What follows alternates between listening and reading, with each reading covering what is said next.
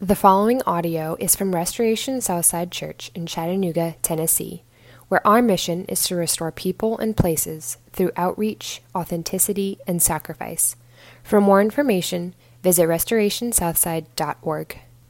Who will prepare your way?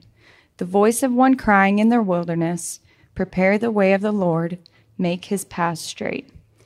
John appeared, baptizing in the wilderness and proclaiming a baptism of repentance for the forgiveness of sins. And all the country of Judea and all Jerusalem were going out to him and were being baptized by him in the river Jordan, confessing their sins. Now John was clothed with camel's hair and wore a leather belt around his waist and ate locusts and wild honey.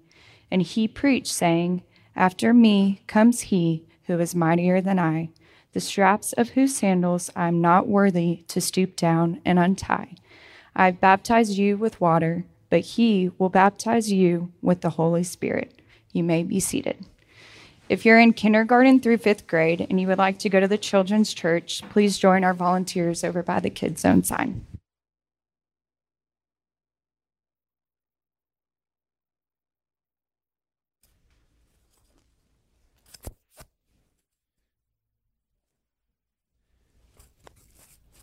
Thanks, Betsy. Good morning. If this is your first time, we don't normally have a 10 to 15 minute financial presentation in the middle of every service. So please do come back uh, and give us, give us a second chance um, if that puts you to sleep. We're starting a new sermon series this week in the book of Mark. Book of Mark is such a powerful story for several reasons. But one of the reasons is because it's the upside down kingdom. If you want to be great in Mark, you have to serve. If you want to live, you have to die. And so it's this powerful uh, picture of what the gospel is. Mark is also special because it's called Peter's gospel, meaning uh, Peter and Mark were close. And it's actually John Mark who wrote this. Peter and John Mark were close, and so it's a very intimate uh, telling of Peter's story of watching Jesus. And so uh, you, you may know Peter from the New Testament as the one who's always messing up and saying the wrong thing at the wrong time. Well, part of why you know that is because Peter himself showed you that. He let his biographer tell the real dirt on how he was acting. And so it's this really intimate portrayal of Peter's failures in reference to Jesus. Um, so it's the upside down kingdom, it's Peter's gospel. And there's an element in which you could keep this at bay. You could say, I either believe in Jesus, who's going to be just talked about in Mark, or you're here and you're like, I'm glad you guys exist. I just don't believe this stuff. And it could be kind of kept at arm's length. And what I want you to do is, I want you to really listen to Mark. You don't have to agree with him, but really listen to Mark because he has an incredible way of pushing the question who is Jesus for you? It's a question whether you've been asked a hundred times or this is your first time. It's a question that should engage your heart. Who is Jesus to you? Now let's pray and ask God to bless our study of His Word this morning. Lord, would you have mercy on me, a sinner? I thank you and I praise you for your Word, and I ask that you would be powerfully at work this morning. Um, these words will just run off the back, run off our backs, and in one ear and out the other, unless your Holy Spirit uh, moves. So I ask God that we would be caught up, that God Himself would move among us in this room, that He would bring hope to those who are weary and discouraged, that He would bring help to those who are feeling lonely That he would bring us all grace as we stare at the magnitude of our sin, even this weekend. We're here because we want to be changed, and we'd ask that you'd change us. We trust ourselves to you. Look at what you've done. And we trust ourselves to you again this morning. It's in Jesus' name that we pray. Amen. It's been quite a morning here at Restoration Southside. My printer at home wouldn't work. I came here our printer here wouldn't work. Um, not only that, I forgot the pledge cards at a different part of the building, and we had to run and go get those. And to top it all off, as I was coming down the stairs to come here to work, to worship this morning with you, uh, as I'm walking down the stairs, I hear Erin's voice, and she is preparing to discipline the twins. Now, for those of you, this is your first time, I have hundreds of children. Uh, the last two's names are Connor and Cohen, and they're identical twins. And as I'm kind of getting my head right, you know, go in, want to do a good job, get my head right, I hear Erin say the following words Cohen, you will be spanked because you're not allowed to pee on anyone, and we've talked about that. Connor, you're getting spanked because, as we have told you, you may not drink chocolate milk from wine glasses. It's just a regular day in my house. You're getting spanked because you've been told not to pee on anyone, and you're getting spanked because, as we've told you before, you're not allowed to drink chocolate milk from wine glasses. When you hear something that specific, you know that there was a context going on for which that particularly applied. That's how Mark starts. Mark starts with something so specific that we could just run past it and think, oh, yeah, the beginning, yeah, yeah, these are his first words. This is like his introduction. But he is telling you the whole story in these few words. He jumps right in. He says, Listen to the story. Listen to what all of the next chapters are going to be about. The beginning of the gospel of Jesus Christ, the Son of God. We read that like it's like a header, and he is wrapping up the whole story right here. So specific with his words. The beginning. John Mark wants you to hear the beginning. He wants you to think about the last time that you had heard that in the beginning. God created the heavens and the earth. In other words, what he is saying here is you know that old story from how all of this began. I am starting right here, and this is the most important part about it. The global story starts right here locally, in the beginning. And then he says this the gospel of Jesus Christ. Now, I know you and I hear gospel and we think Matthew, Mark, Luke, John. We hear gospel in a way that it doesn't shock us, it doesn't startle us at all. But it's actually, when they were writing this, it was actually an entirely new form of literature. What, what I mean by that is this is it didn't exist prior to this, and the Christians didn't even start it. Rome. Listen to this. It says, the gospel, the beginning of the gospel of Caesar Augustus. You see, Caesar Augustus had tried to take over the whole world, and as he had expanded his kingdom, there was an announcement that went out the, the good news that Caesar Augustus had taken over the known world, and the good news was proclaimed. The good news. Caesar, Caesar Augustus is a king over all the world. It was, a, it was as if he was saying, This is the story of how I became king over everything. And Mark kind of hijacks that, that use of the word and he says, Actually, this is the gospel of how the real king takes over the world. But before we dive into each and every aspect of that, I want you to understand this part. When Caesar Augustus was using it, it was the beginning of the narrative of how he had captured everything. And so, what we need to take away from that is when Mark, John Mark says the beginning of the gospel of how Jesus took over everything. It means that this story is about Jesus and what he does. This story is not about you, not ultimately. And the reason that I make such a big point of that is because we listen as, as people who are kind of deciding what you think or what you don't think about Jesus, and you think, religious people, particularly Christians, the name of the game, the point of the story is, is what are you doing? How are you going to improve? What will you do next? And John Mark says to us, friends, this story is not about what you're doing or how you're going to turn things around or what you're going to do next. This story is about Him who has done it already.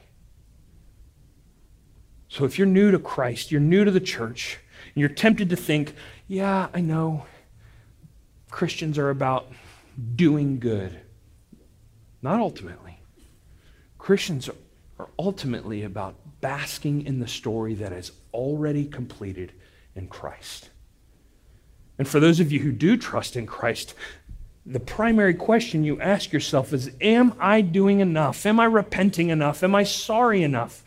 Am I trying enough? Am I reading enough? Am I praying enough? As if you're waiting to see the end of the story. And John Mark says, Friends, the story is already over as far as God's posture towards you.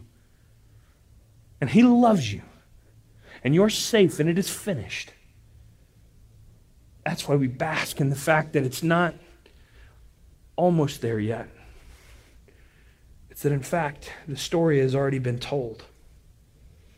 Do you see? He purposefully chooses these words in the beginning. What was once old is now going to become brand new, recreation. The gospel, the announcement of an already done victory of Jesus Christ. Jesus means save his people from their sins. So it's going to tell you the beginning of this global story. It's going to make it local. It's going to be this proclamation of what's already been done, not what still needs to be done, what already has been done. And it's about a guy who would save his people from their sins.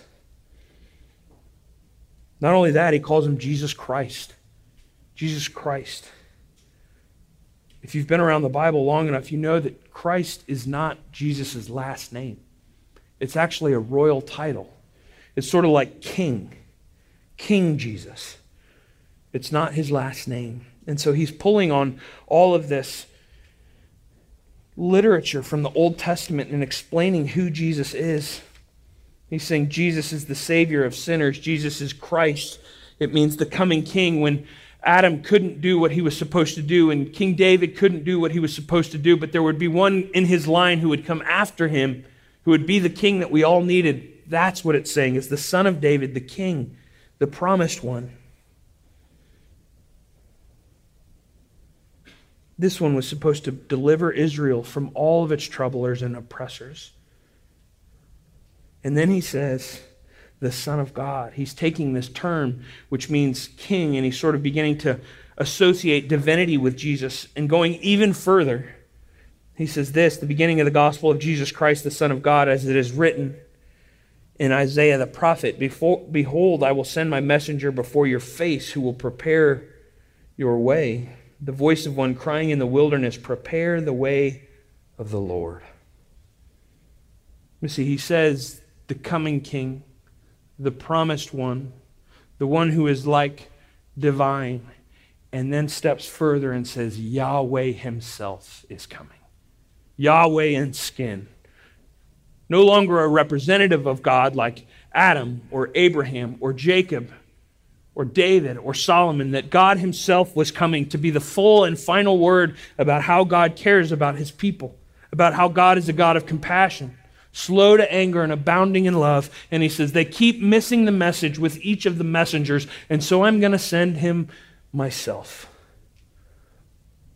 In other words, you could think God is far away and if God is around, if God does exist, he stopped caring about us a long time ago. And that is the opposite of the message of Mark. Mark says, I've sent so many messengers. And because we weren't getting the message, and because none of the messengers were enough, I will come myself and be your king.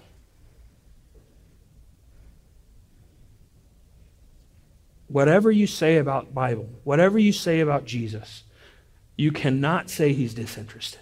You can say you don't like his style, his quotes, his dress, you don't like the people he surrounds himself, but you cannot say he's disinterested. John Mark is saying to you, this one keeps coming closer and closer and closer.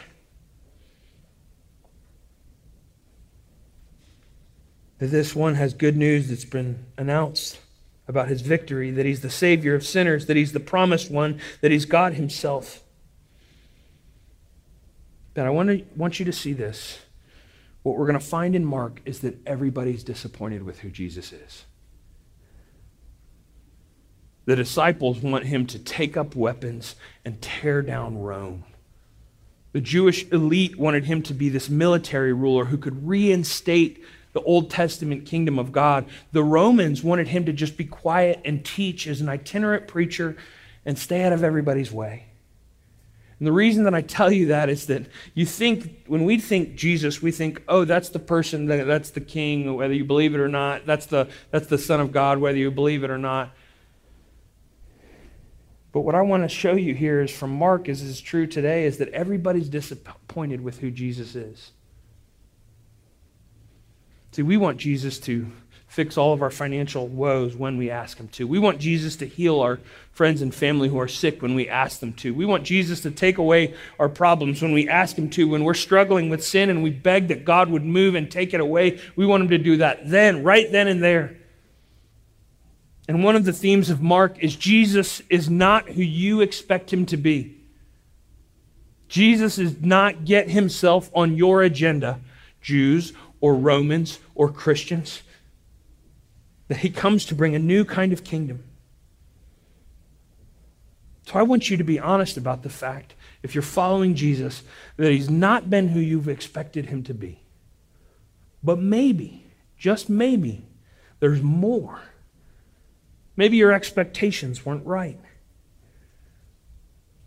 So, how do we get ready for this kind of king, the savior of sinners, the promised one, the one who comes and he's not what anyone expects him to be? We repent.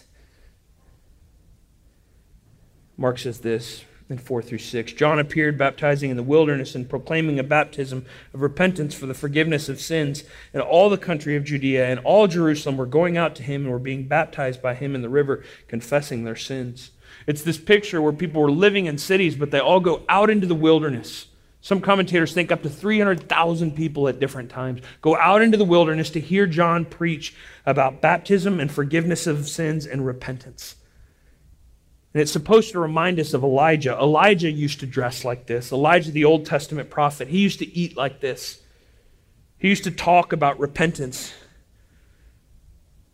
Elijah would say, We're not following God as we're supposed to, and so we need to repent. And John the Baptist is saying, We're not following God at all if we're not ready for Jesus. And here's what's so startling about saying repentance and forgiveness and baptism. What's so startling about it is that Jews never had to be baptized up until this point.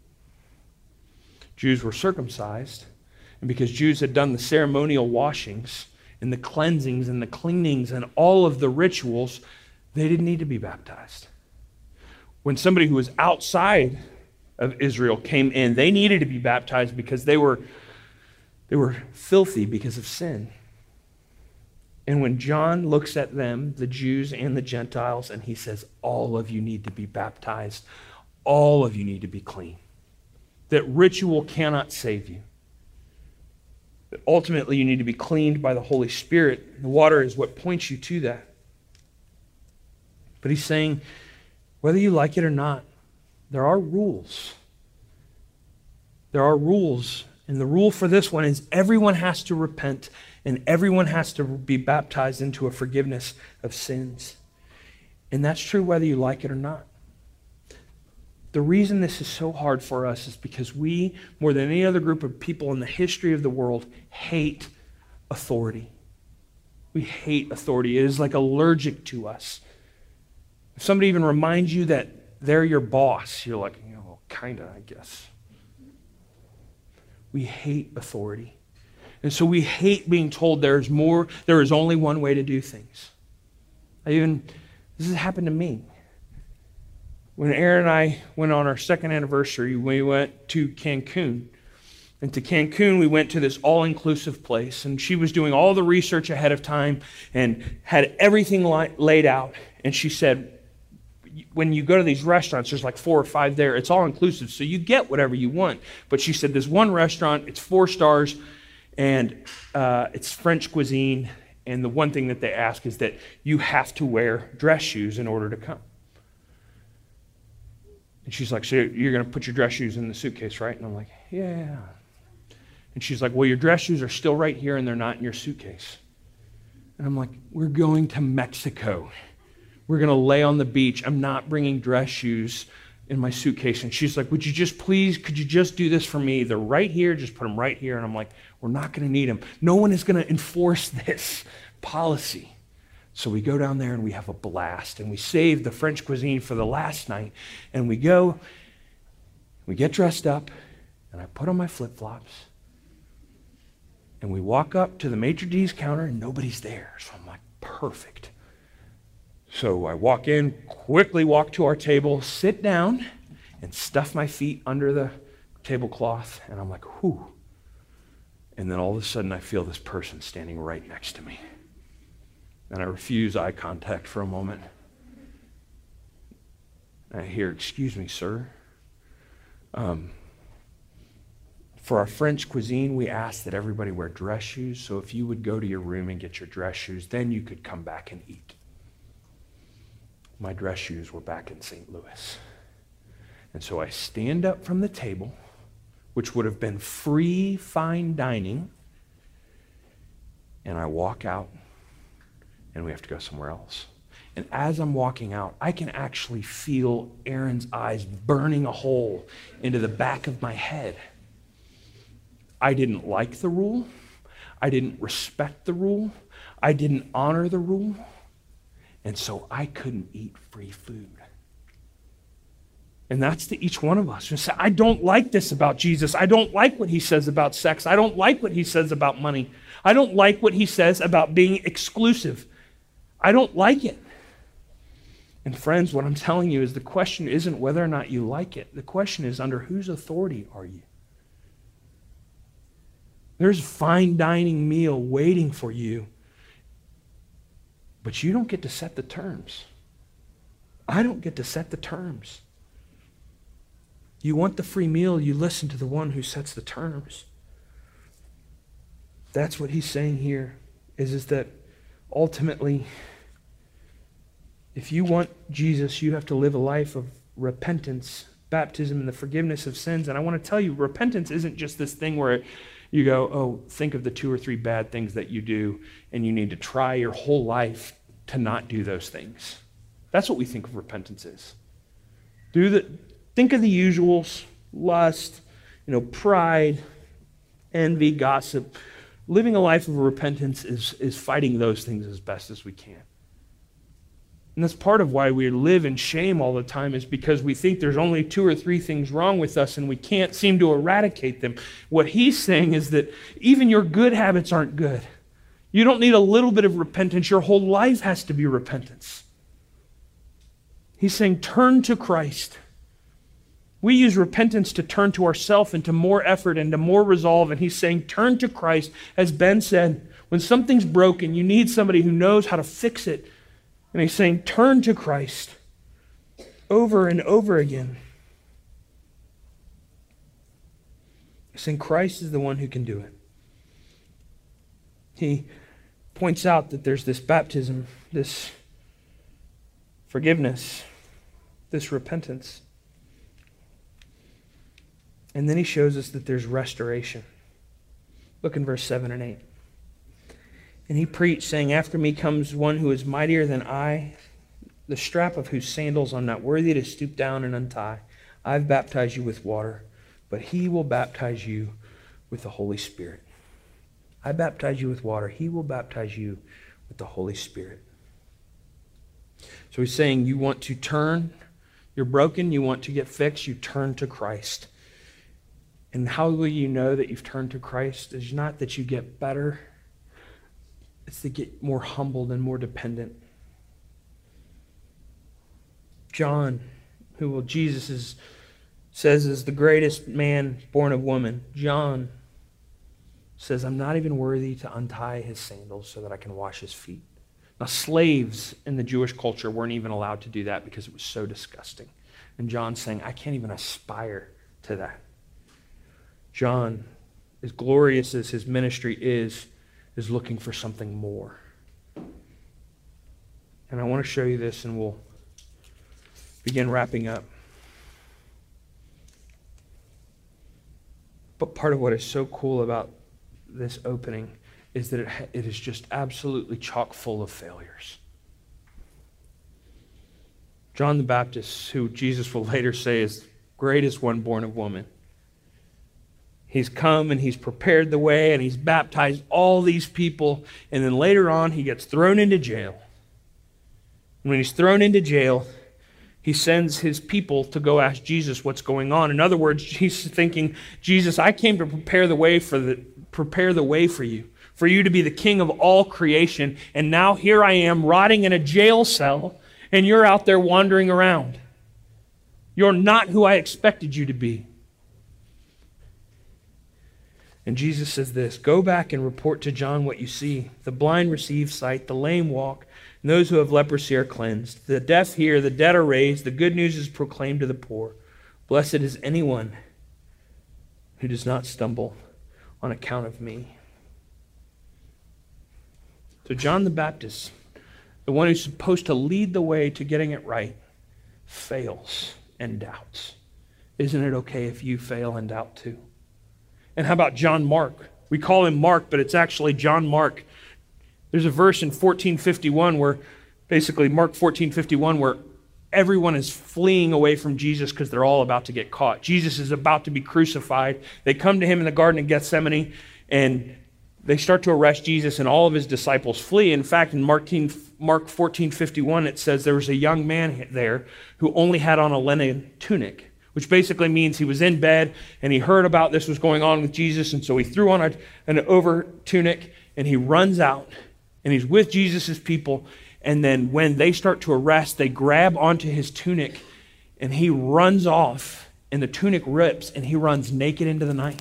It's the Bible's first streaker. and they say it's John Mark.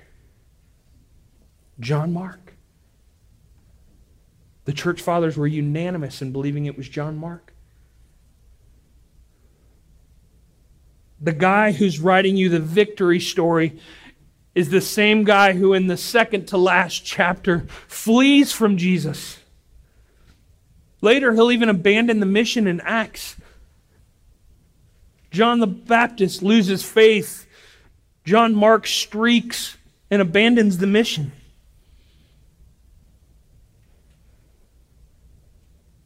What the Bible is trying to convince you of is that Jesus did not come for good people, He came for sick people. He says it's not the healthy that need the doctor, but the sick. So if you're sitting there thinking, I'm going to follow Jesus because good people follow Jesus, you're incorrect. It's for people who streak into the night out of fear instead of standing up for Jesus. It's for people who lose faith when they, of all people, should have believed.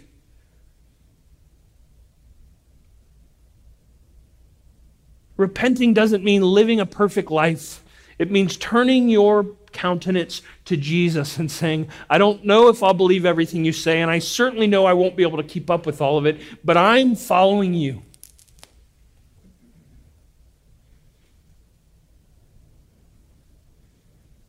That's what Mark is saying. We'll close here. Many people believe the Emancipation Proclamation was one of the greatest things ever put into ink, and it certainly was, freeing slaves in the United States of America. Some of you may not know this, but it's finally a national holiday, but there's actually a profound event that took place two and a half years later called Juneteenth, standing for June 19th.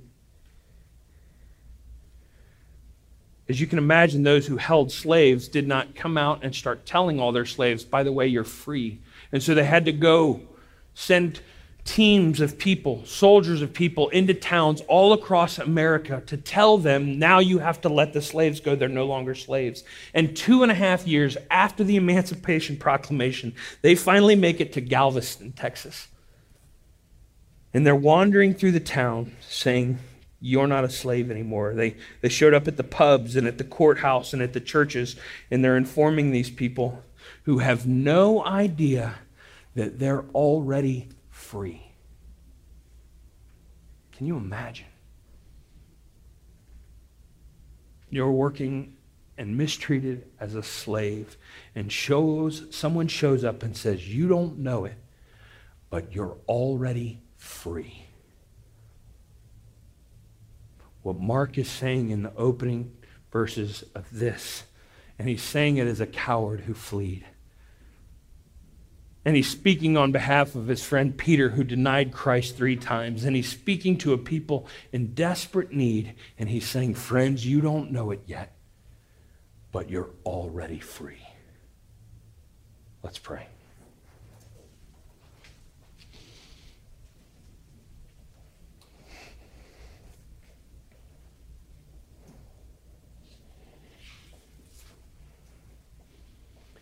Jesus, if we could believe that. You're not calling us to clean up little bits of our lives. You're calling us to wholesale turn our lives over to you. You're not calling us to get cleaned up before we come, that we're going to keep making big mistakes even as we follow. You're calling us to believe that we're free in Christ. Teach us to act like it. It's in Jesus' name we pray. Amen. That we're going to keep making big mistakes even as we follow.